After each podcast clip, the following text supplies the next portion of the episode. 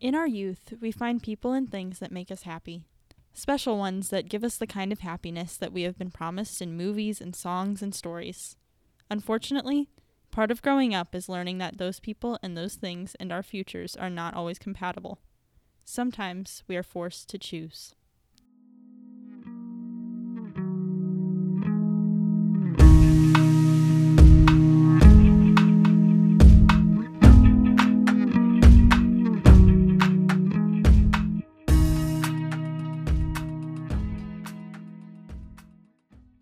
Episode 3 This is the Past.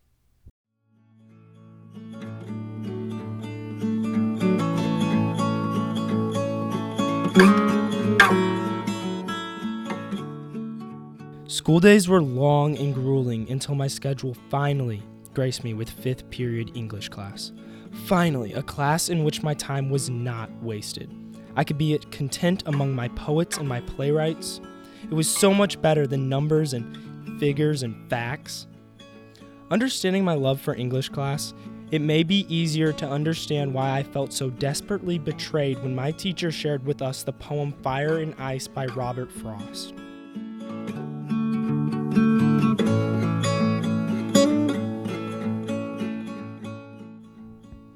Harper and I had a tradition of meeting in the small wooden gazebo situated behind the school after the last class. When I found her there, she was writing in a notebook. Her pen was green, green was for science. She looked up as I was stepping into the gazebo. Hi there. She said, How was your day? I couldn't help but sigh. English class was such a disappointment. Mrs. Mitchell wouldn't stop talking about Fire and Ice by Robert Frost, and I couldn't stand it.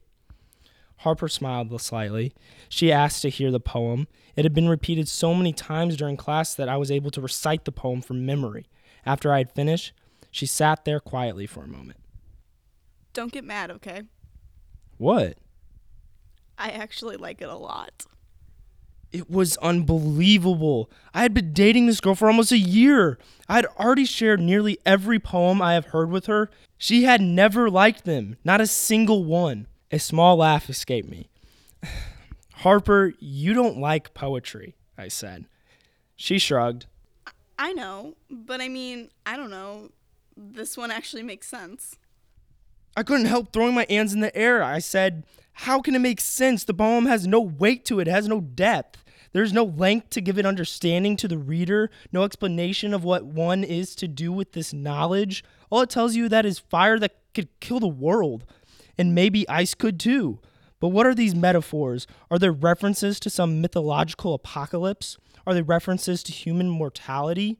And the ending, what does the ending even mean? Ice is great for destruction and will suffice. We eat ice. People slip and fall on ice. Ice storms are bad. Ice cream is good. None of this is great and destructive and worth writing a poem about. A great mind like Robert Frost, and we waste our time with this blip of a poem that has nothing but a brief moment of possible wisdom left up for interpretation. But it's so simple. Maybe it means whatever you need it to mean. I could not believe it. I had shown this girl poem after poem, all the most meaningful and glorious pieces of poetry that I knew.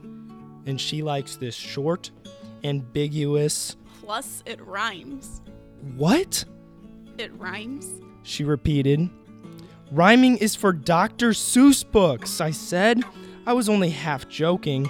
Sure, there was plenty of good rhyming poems, but the best ones usually didn't rhyme. It was it was just kind of a fact.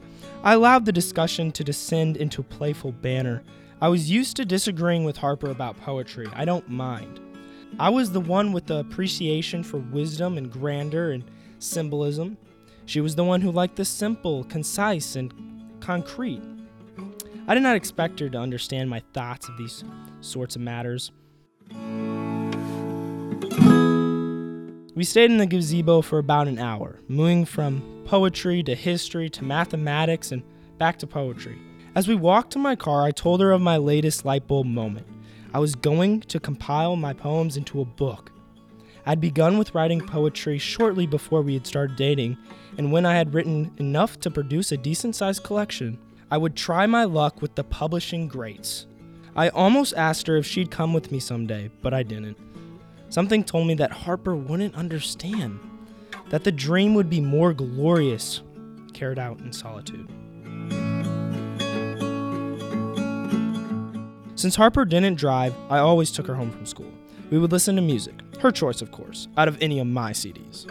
Then I would sing along as we drove away from the school and from the things that wouldn't ever really matter. We disagreed on what those things were. I thought math wouldn't matter.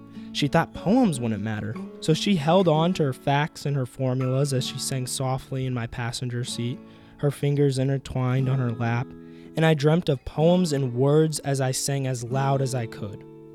One hand on the wheel and one hand out the window. Always one hand out the window, no matter the temperature. I always had to keep a blanket in the car for Harper. She got cold, even in April and September.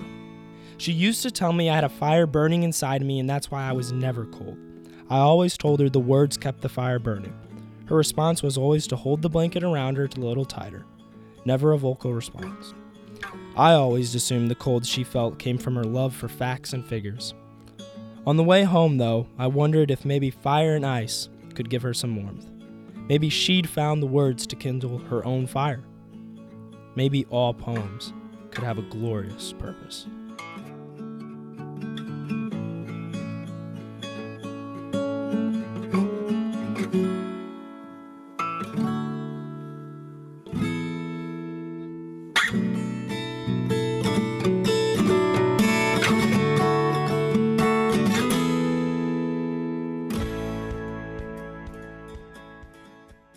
Clayton often remembered his first love at random points throughout his new life.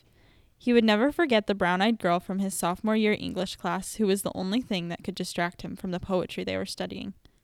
Harper allowed him to share pieces of himself with her before he learned how to share them with the rest of the world. He supposed his true first love had been the sky. Then he loved words and rhymes. Then he fell in love with a girl. Harper had held the attention of his passions longer than any of his other youthful distractions. Yet the sad consequence of this was that she was a distraction from the words that drew him so forcefully to some unknown future. And so, when the time came, he burned the bridge and watched her tears attempt to put out the flames. But the flames did not die. Instead, he followed the light of the fire down a path that led him to a life of poetry and passion, and he would not trade it.